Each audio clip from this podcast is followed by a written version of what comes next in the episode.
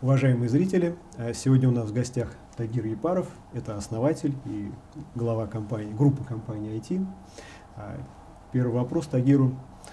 Расскажите вкратце, хотя у компании очень длинная история, я понимаю, что это вопрос там, часа на полтора, наверное, на два. Вот, но вкратце, как образовалась компания ай ти, как она развивалась, какие, может быть, можно выделить периоды развития и что она представляет себе сейчас. Ну, все начиналось э, в конце восьмидесятых, начале девяностых. Э, я закончил Московский университет, э, физфак, аспирантуру ВМК.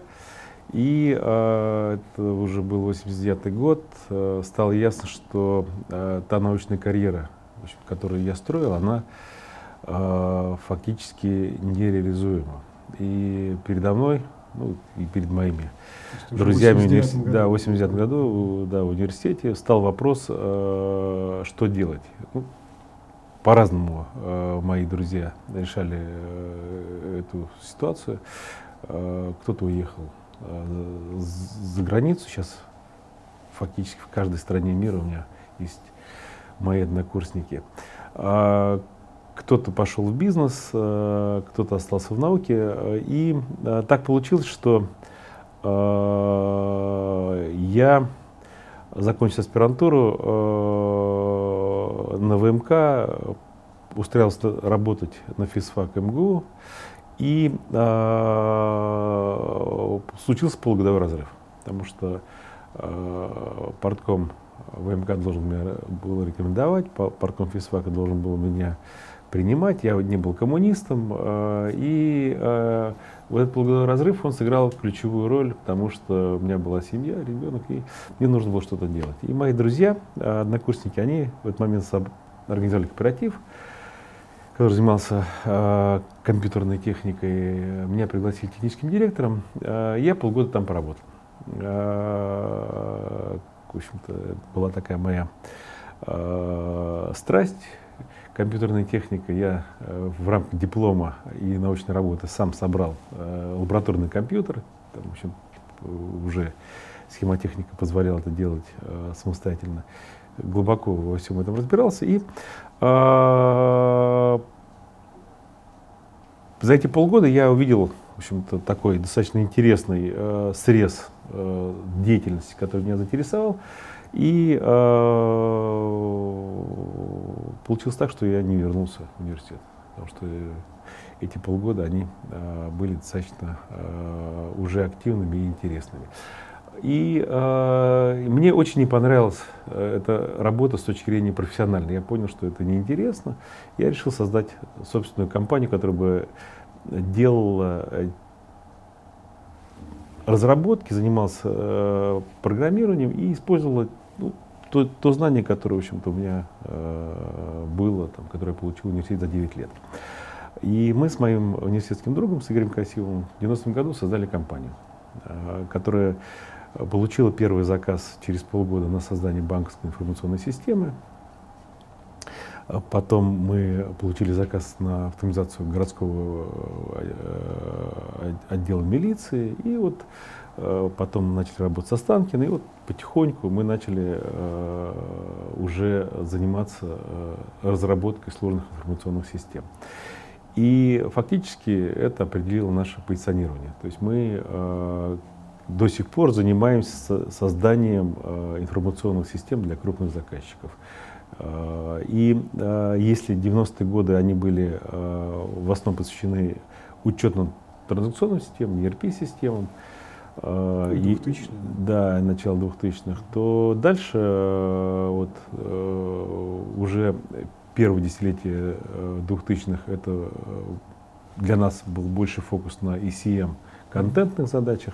Система документооборота. Да, да, систем, ну, э, это шире, чем документ, чем документооборот. Э, то э, сейчас э, текущее десятилетие мы э, называем десятилетием пост-и эр пи технологий, когда добавляется бэ пэ эм, бэ пэ эм, да, процессная задача, когда добавляется предиктивная аналитика, искусственный интеллект, э, корпоративная мобильность, и вот этот набор технологий. Он фактически интернет вещей, он определяет текущие э, задачи, которые стоят перед компаниями, mm-hmm. то, что все называют там, цифровой экономикой, цифровым предприятием. Э, вот, э, этот... Автоматизацию неких сквозных процессов. Сквозных Автомат... процессов, более глубокую да. автоматизацию производства и технологий. То есть э, я бы сказал, э, может быть, одной фразой, выход из офиса. Угу. То есть э, до этого... Выход от офисной, уход от офисной автоматизации, да, да, то, то, то, прямая интеграция с производственными да, системами. Да, да, да, более глубокая производственная интеграция. Сквозная автоматизация там, цепочек поставок. Автоматизация да, тех, кто не был автоматизирован. Известно, что пятьдесят процентов сотрудников компании не автоматизированы были, потому что полевые рабочие сотрудники, рабочие, угу. там, э, сервис. Это все были люди, которые находились вне автоматизации. И сейчас э, их вовлекают уже в поле э, единых uh-huh. процессов. Автоматизация дает большой эффект. И, конечно, речь идет э, о достаточно серьезном тренде, э, когда создаются процессы, э, становится ясно, что часть э, исполнителей в узлах этих процессов можно роботизировать. Да, и вообще убрать. То, то, да, да. То есть, uh-huh. то есть следующий этап — это роботизация. То есть перейти от роли информационных систем именно как информационных, то есть информационной поддержки принятия решений как поддерживающих, людей, да. Да, к, собственно, исполнительным системам. Да, да, да, даже да. на уровне бизнес-процессов, не только на уровне АСУТП, но и на уровне бизнес-процессов. Именно об этом идет речь, и э, э, всем известны примеры с юристами, да, да. та же история там возникает сейчас с, бухгалтерия, с, да, с бухгалтерами да. и, и бизнес-функциями. Потому что э, в этих же э, позициях либо можно э, алгоритмически описать и заменить алгоритмическим да, роботом да. Э, сотрудника. Роль человека меняется либо с исполнителя на либо... некого архитектора, да. Да, который создает алгоритм. Ну, э, не только, потому что если говорить об обучаемых э, роботах, то, да, то, они алгоритм меняют. Да, да, то э, там все равно э, остается часть ситуации, когда робот не может э, с высокой вероятностью принять решение, он mm-hmm. его передает наверх. Да. То есть, грубо говоря, э, двадцать-тридцать процентов э, высококвалифицированных да, mm-hmm. специалистов, они должны оставаться в процессе. Но тем не менее да, семьдесят процентов. Да, да, но семьдесят-восемьдесят процентов э, они начинает работать более эффективно, более качественно, перестает болеть, ошибаться и так далее, и так далее, и так далее. И, и ценность для бизнеса вроде как. Да, конечно. И а, могу сказать, что в банковском секторе, по крайней мере, а, такие а, предварительные оценки говорят о том, что можно достигать а, повышения эффективности выработки на человека до трех раз. Путем глубокой технологизации банка. То есть та самая производительность труда, которая который, у нас, который, по оценкам McKinsey, допустим, находится ниже США примерно в четыре раза. Да, да, вот ее... То есть за счет вот таких проектов, да, за да, счет таких да. возможностей и, можно более-менее уравнять. Уравнять и даже, там, и даже, и даже обгонять. Потому что э, здесь я считаю, что э, вопрос э, в э, том, насколько... серьезно э, руководители готовы э, вот, менять бизнес-модель и mm-hmm. бизнес-процессы и в целом э, повышать эффективность. Потому что ну, наши первые же примеры показали, что э, как только начинается э, такая серьезная замена сотрудников э, на роботов, они, да. они, начинают, ост, они да. начинают останавливаться, потому что да. возникает да. социальная да. проблема. Да. Это один из аспектов вот, вот такой э, современной э, истории э, цифровой экономики. Э, да, э, многие э, профессии, многие э, функции можно роботизировать. Как это сделать э, так, чтобы э, еще и сохранить, э, переобучить пи, да, да, да, этих сотрудников в, либо в, в рамках компании, переобучая и, и направляя их на новые задачи, либо э, каким-то образом э, выстраивая взаимодействие в целом э, с э, экономикой, так, чтобы эти люди сохраняли. Ну, фактически работу. Вот сейчас речь идет о, собственно, переизобретении даже не только ай ти решений, да, полном переизобретении, а по, э, про переизобретение бизнес-процессов. да, бизнес-производства, потому что цифровые процессы — это другие процессы. Очевидно. Речь идет о новой, новых возможностях оптимизации. Совершенно Слушай, гораздо более глубоких. Я просто да, поясню да. зрителям, да, когда в двухтысячные годы я тоже занимался вопросом внедрения и эр пи, там, допустим, хорошим показателем считалось, скажем, снижение запасов на складах на пять процентов. На пять процентов. Сейчас мы говорим о том, что есть возможность повысить производительность труда в три-четыре раза. Очевидно, что это касается не всех секторов. Я специально сказал про банки, как бизнес, связанный с массовым обслуживанием. Вот в массовом обслуживании, конечно, показатели будут наиболее яркими, с одной стороны. С другой стороны, в производственных компаниях э, тоже можно э, находить очень интересные э, возможности для оптимизации. Очень глубокая да, оптимизация. Да, да. Ну, к примеру, вот история, связанная с предиктивной аналитикой и с обслуживанием, она э, по, да, да, показывает э, уже э, ту нишу, которая очень хорошо работает в производственных компаниях. Вот. А если э, говорить о э, вот реально э, той технологической революции, которая произошла в процессах, она, конечно, связана с тем, что появились платформы, которые позволяют процессы очень быстро автоматизировать.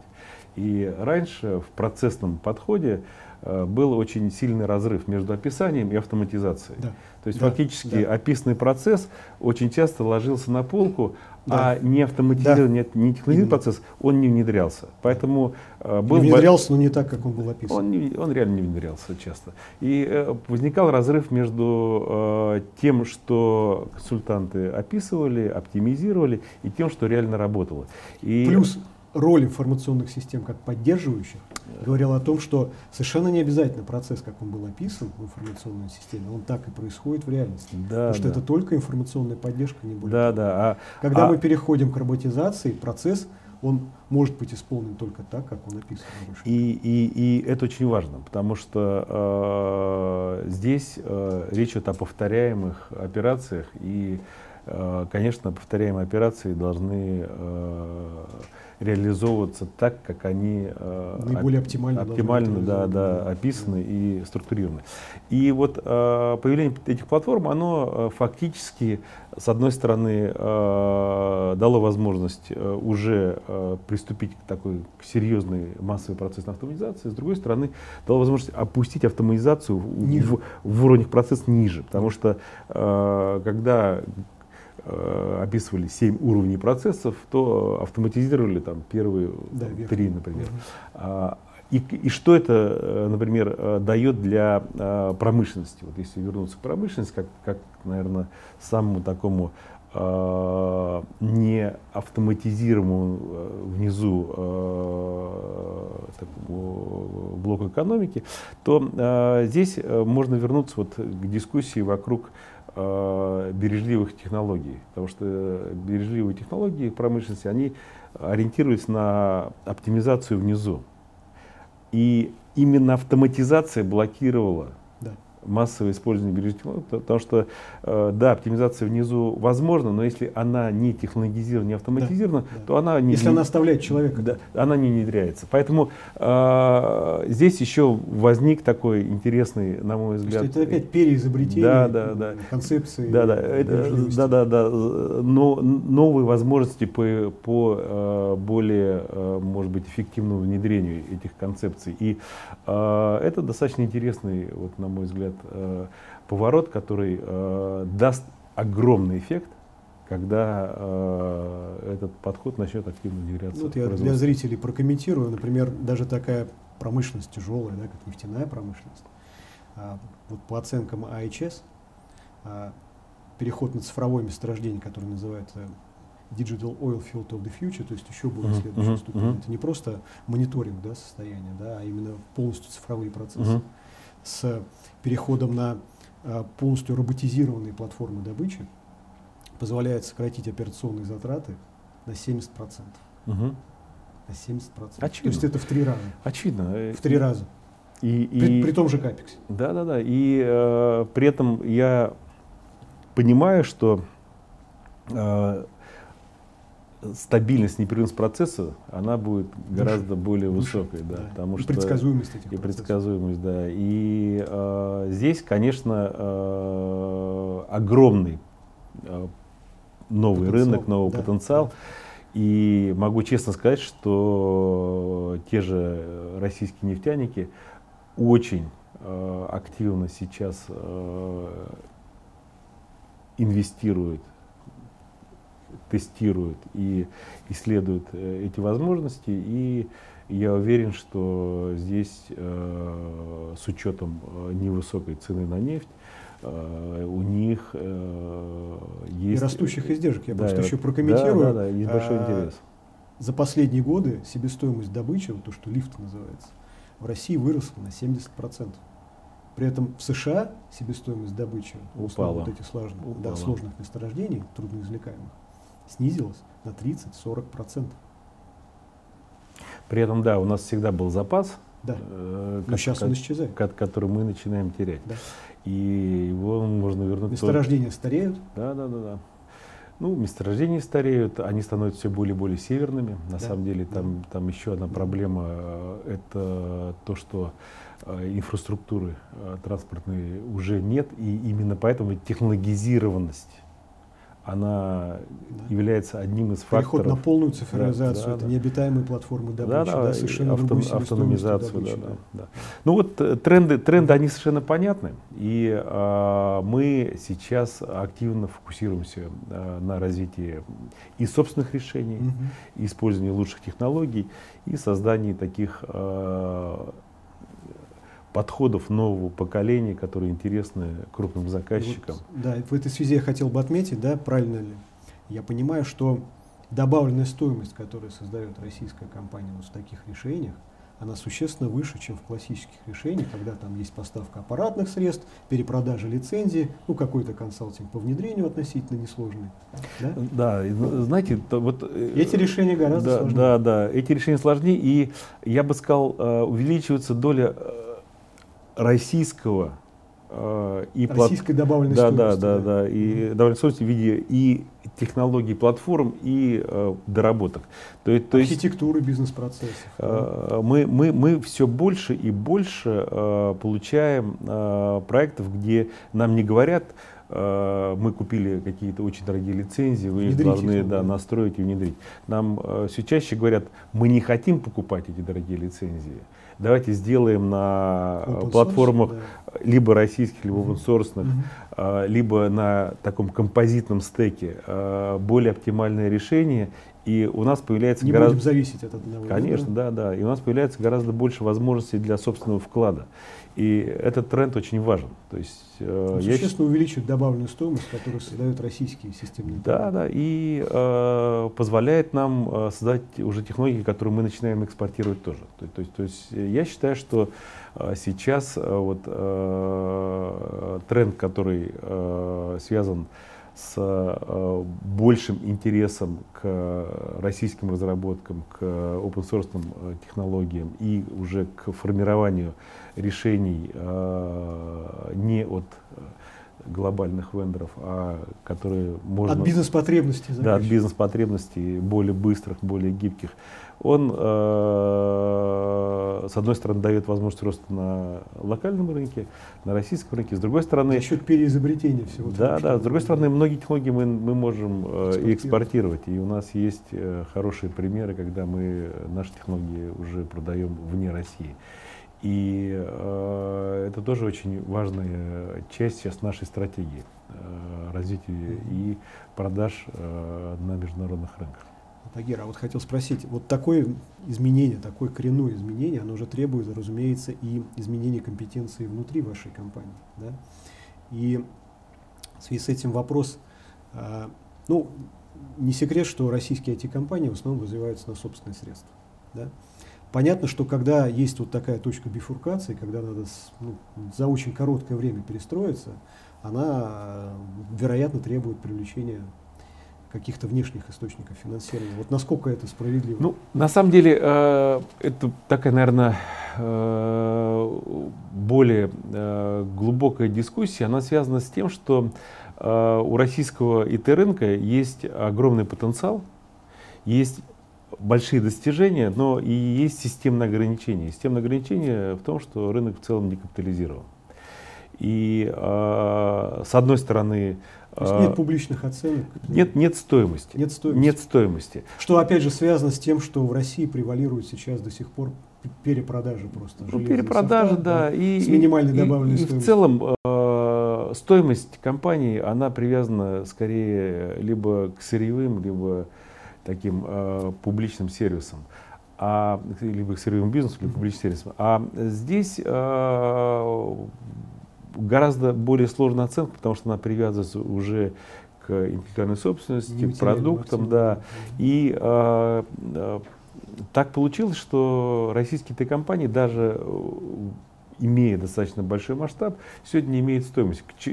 Это, это, это является серьезным ограничением, потому что э, во всем мире стоимость компаний э, она позволяет формировать и доступ к капиталу. Да. И зачастую для, для, для компании, развития. Не имеющие стоимости, ну, выручки, да, компании, не имеющие почти выручки, зачастую стоят очень много. Да, да. И, имея и, некую интеллектуальную да, собственность, и, которая и, хорошо ценится. И имея, например, э, перспективу э, масштабирования, масштабирования и развития. И э, рынок дает эту оценку и фактически финансирует это развитие. Э, это развитие. И, Понятная, да, понятные перспективы. Да, да. И э, эти мечты реализуются. В нашей, конечно, ситуации финансирование долгосрочных проектов гораздо сложнее, потому что это приходится делать либо из операционных де денег, да, из прибыли, собственно, и, либо э, речь идет о банковском финансировании, которое очень дорогое, очень и, корот, и краткосрочное. И, и короткое, да, потому что создание технологии, ну, по нашему опыту, это не менее пятилетнего цикла. А есть направления, где перспективы еще более э, отдаленные. Поэтому э, фактически э, вот я вижу э, некапитализированность этого рынка как системный барьер, который э, сильно, сильно будет влиять и на реализацию планов по цифровой экономике. Потому что э, наши заказчики говорят, э, что мы должны принести определенные технологии, которые требуют серьезных инвестиций. Да, и, да. Причем в создании новых компетенций. Да, создание новых компетенций, новых э, продуктов. И, конечно, это вызов. Это серьезный вызов, который, я считаю, сейчас будет системно решаться, потому что э, есть э, перспектива э, и выхода на московскую биржу, так же, как в европейских странах есть сильные э, национальные э, технологические площадки на биржах, в Польше, в Германии. И, на мой взгляд, в России сейчас э, наступает момент, когда, э, по моим оценкам, с десяток компаний нач начали подготовку, и в ближайшие два-три года э, они будут выходить на биржу. И это очень важно, чтобы э, вышли там не одна-две компании, а с десяток, потому что нужно создать доверие к индустрии. Потому что э, истории индустрии э, по созданию стоимости нет, да, э, доверия нет, э, и э, многие даже не понимают, что индустрия на самом деле зрелая, большая, и в ней есть серьезные игроки, которые э, имеют стратегию, имеют э, продукты, технологии и имеют перспективу. И вот это, на мой взгляд, э, очень э, важный момент, который сегодня требует активного развития и поддержки на российском ай ти-рынке. Мне кажется, еще важный момент, который инвесторы должны понимать, это то, что когда мы говорим о трансформации, это ситуация, когда есть как бы две ножки у стула, одна очень большая, другая очень маленькая, да? Очень большая — это существующий вот этот стагнирующий ай ти-рынок, который построен в основном на перепродажах железа и софта. Да, он большой по объему, но он создает минимальную добавленную стоимость, он не создает перспектив, да, с одной стороны. И выручки любой крупной ай ти-компании, это выручка там составляет, ну не знаю, там девяносто процентов. Да. И при этом есть очень маленький сегмент, но который очень перспективен, который быстро растет, но, и он обладает но не очень такой высокой добавленной не стоимостью. Не такой маленький. На самом деле, э, я считаю, что как раз э, это одна из э, важных составляющих э, вот такого э, повышения зрелости и выхода на капитализацию. Это создание, э, может быть, более э, прозрачного э, анализа, э, аналитики рынка, потому что Во-первых, есть большой сектор экспортеров, угу. там, по, по разным методикам, от семи там, до, долларов, до четырёх да. миллиардов долларов. Да. Есть большой сектор разработчиков, которые разрабатывают на российском рынке, продукт для российского угу. рынка. И есть успехи компаний, которые смогли сделать продукты не только для России и для международного бизнеса. И, в принципе, вот тот, та часть сектора, которая связана с собственными технологиями и глобальным рынком, да, и глобальным рынком она, она достаточно большая, просто она может быть вот в этом айсберге не видна. Да? То mm-hmm. есть многие компании не пиарятся, mm-hmm. себя не рекламируют, потому что им это и не надо. Mm-hmm. Но они часть общей экосистемы, общего рынка. И э, мне кажется, что э, сейчас очень важно рынок показывать более э, структурно и более глубоко, да, структурированно и более глубоко, потому что фактически э, у э, людей, которые глубоко не погружены в рынок, у них нет понимания, э, да. тем более у инвесторов, да, да, как рынок структурирован и как, как компании э, развиваются и как определенные сектора развиваются. Поэтому, э, с одной стороны, у нас есть на слуху большие интернет-компании, э, Яндекс, Mail, и это mm-hmm. очень mm-hmm. большой успех, что mm-hmm. у нас есть такого уровня игроки. Э, но вокруг э, все знают один эс. Но многие компании, они не так подсвечены, и, но при этом они имеют да, серьезные да, перспективы. Да, да, и перспективы, и вполне серьезный масштаб. Я оцениваю, что там, порядка десятка софтовых mm-hmm. компаний имеют оборот больше пяти миллиардов рублей mm-hmm. в России, mm-hmm. на российском рынке, на своих продуктах и сервисах. Ну, mm-hmm. вполне, mm-hmm. на мой взгляд, интересный mm-hmm. такой э, сектор, э, который при определенной стратегии э, консолидации и э, капитализации может э, сильно укрупниться, потому что одна из проблем рынка, он сильно фрагментирован. И за этими компаниями еще там, пятьдесят компаний с оборотом под миллиард рублей. Или миллиард плюс-минус. Да, ну, сотни, сотни миллионов. Да, да, да. Нет, ну, вот, и, я думаю, несколько десятков имеет оборот больше миллиарда, uh-huh. там, меньше пяти. Uh-huh. И, и там уже на уровне сотни миллионов еще сотни компаний. А, и это еще историка консолидации. Потому что, конечно, чтобы конкурировать и иметь конкурентный стек решений, потому что очень часто заказчику нужен стек решений. Мы приходим с какой-то одной технологией, а он говорит э, о, о том, чтобы решение было более комплексным. И в этот момент, конечно, критично и создание этих стеков, консолидация и представление решений, которые конкурентны по отношению к решениям от, э, глобальных игроков. Игорь, а вот, наверное, последние два вопроса. Первый такой предпоследний вопрос — это а, вот если говорить о стратегиях, да, которые, ну, скажем так, были бы понятны инвесторам, да, а, можете сформулировать, ну, буквально, я не знаю, в нескольких предложениях, вот а, в чем заключается стратегия ай ти сейчас в связи с вот этой вот трансформацией, глубокой трансформацией и спроса? Ну, мы видим несколько составляющих своей стратегии. Первая составляющая, она связана с тем, что мы остаемся и планируем быть компанией, которая разрабатывает собственные технологии. И для нас очень важно иметь собственные продукты. Мы их сейчас видим как раз в тех задачах, которые будут создавать новые растущие сектора, даже если сейчас они не имеют такой большой объем. Ну, к примеру, у нас есть платформа по искусственному интеллекту и машинному обучению. И этот рынок еще не такой большой, но мы считаем его очень перспективным, и он будет расти лет там, через пять. Да, нет, ну, лет через пять он уже будет достаточно большим. Mm-hmm. Да. И та, та же самая история с процессами. Это сильно растущий рынок. Корпоративная мобильность, интернет вещей. Вот, те, в этих направлениях мы инвестируем и создаем собственные технологии. И Мы считаем, что мы таким образом формируем стратегию роста на годы вперед, выводя те технологии, которые будут расти в перспективе, да, в перспективе много год. То есть у нас есть стратегия роста.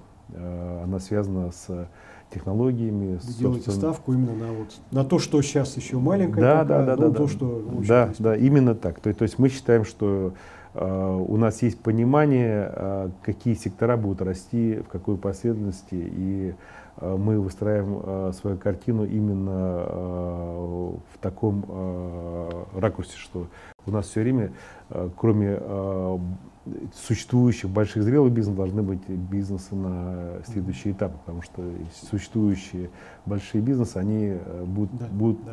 переживать свои циклы, и э, нам нужно к этим циклам добавлять, к их циклам добавлять э, технологии роста. Да. А, второе, что очень важно, э, мы э, считаем, что э, у нас должна быть более широкая география бизнеса. И мы считаем, российский рынок, да, да, да, он относительно маленький, нужно понимать размеры российской экономики. И, конечно, диверсификация географическая, она тоже критична для того, чтобы инвесторы понимали, насколько компания... Ну, потому что если вы будет... разрабатываете технологию и попытаетесь ее монетизировать только за счет одного очень небольшого рынка, а другой игрок будет монетизировать на всей планете, понятно, что вы абсолютно в неравных да, условиях. Конечно, находитесь. Мы в неравных условиях, и плюс э, мы э, в прямой зависимости от э, циклов экономики России. В, в нашей стране. Да, и, конечно, здесь... нужно увеличить масштаб и, и выравнивать э, эти циклы. Таким образом, э, у нас есть э, понимание, как расти в России, у нас есть э, понимание, как стабилизировать э, в целом э, бизнес э, с точки зрения циклов, э, которые есть в экономике России. И вот такое понимание, на мой взгляд, оно будет интересно инвесторам. Потому что мы фактически э, имеем план, который э, понятен э, и с точки зрения технологий, рынков и э, роста. И, наверное, последний вопрос. Не могу не спросить. Значит, программа «Цифровая экономика». Там заявлены очень амбициозные цели. Это создание не менее там, десяти национальных лидеров-разработчиков, не менее десяти платформ, включая там платформы интернета, вещей и так далее. Вы себя как-то видите в этой задаче? Ну, знаете, очень важный вопрос, потому что, на мой взгляд, эта программа, она способна очень сильно рынок подтолкнуть. И э, во всей этой программе мы видим, с одной стороны, риски в том, что э, она э, выглядит местами не рыночной. То есть э, здесь э, мы видим, что э, многие компоненты программы, они структурируются как компоненты, которые будут реализовываться госкорпорациями, определенными структурами, и э, я считаю, что э, нерыночность этой программы является большим риском в целом для индустрии, потому что успех индустрии, он был связан с тем, что она была рыночной, с самого начала она была конкурентной. И э, с, при этом для нас, конечно, это в любом случае шанс, и мы хотим э, в этой программе э, работать как поставщики технологий. И э, мы считаем, что этот шанс, он э, вполне реализуемый. То есть э, в любом случае э, для цифровой экономики нужны будут российские разработчики и технологии. Я не верю, что большие корпорации смогут их создать на рыночном уровне. И э, я уверен, что возникнет определенная э, модель кооперации и определенные такие уровни кооперации. И наша позиция, она совершенно технологическая. То есть мы хотим быть поставщиком технологий. Очевидно, что есть совершенно другого уровня задачи, которые решаются в рамках этой программы.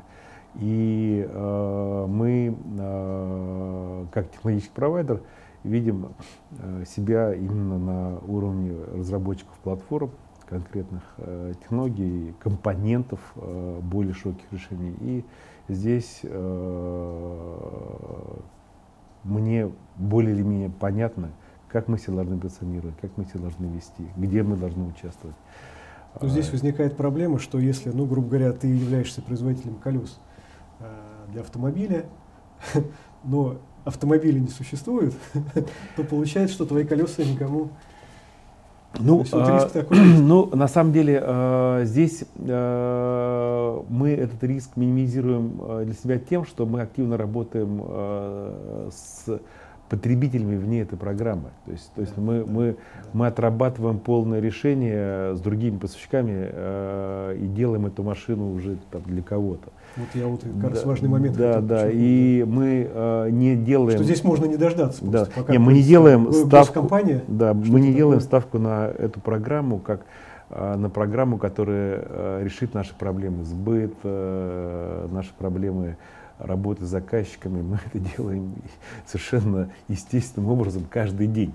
И мы а, хотим прийти с готовыми отработанными решениями. С одной стороны. С другой стороны, понятно, что сейчас та история, которая формируется, в ней будет много разного рода лоббизма, администрирования и так далее, и так далее.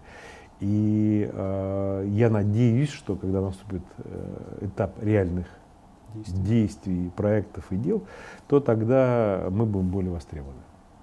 Ну, на этой высокой ноте большое спасибо. Спасибо. Большое спасибо. Спасибо.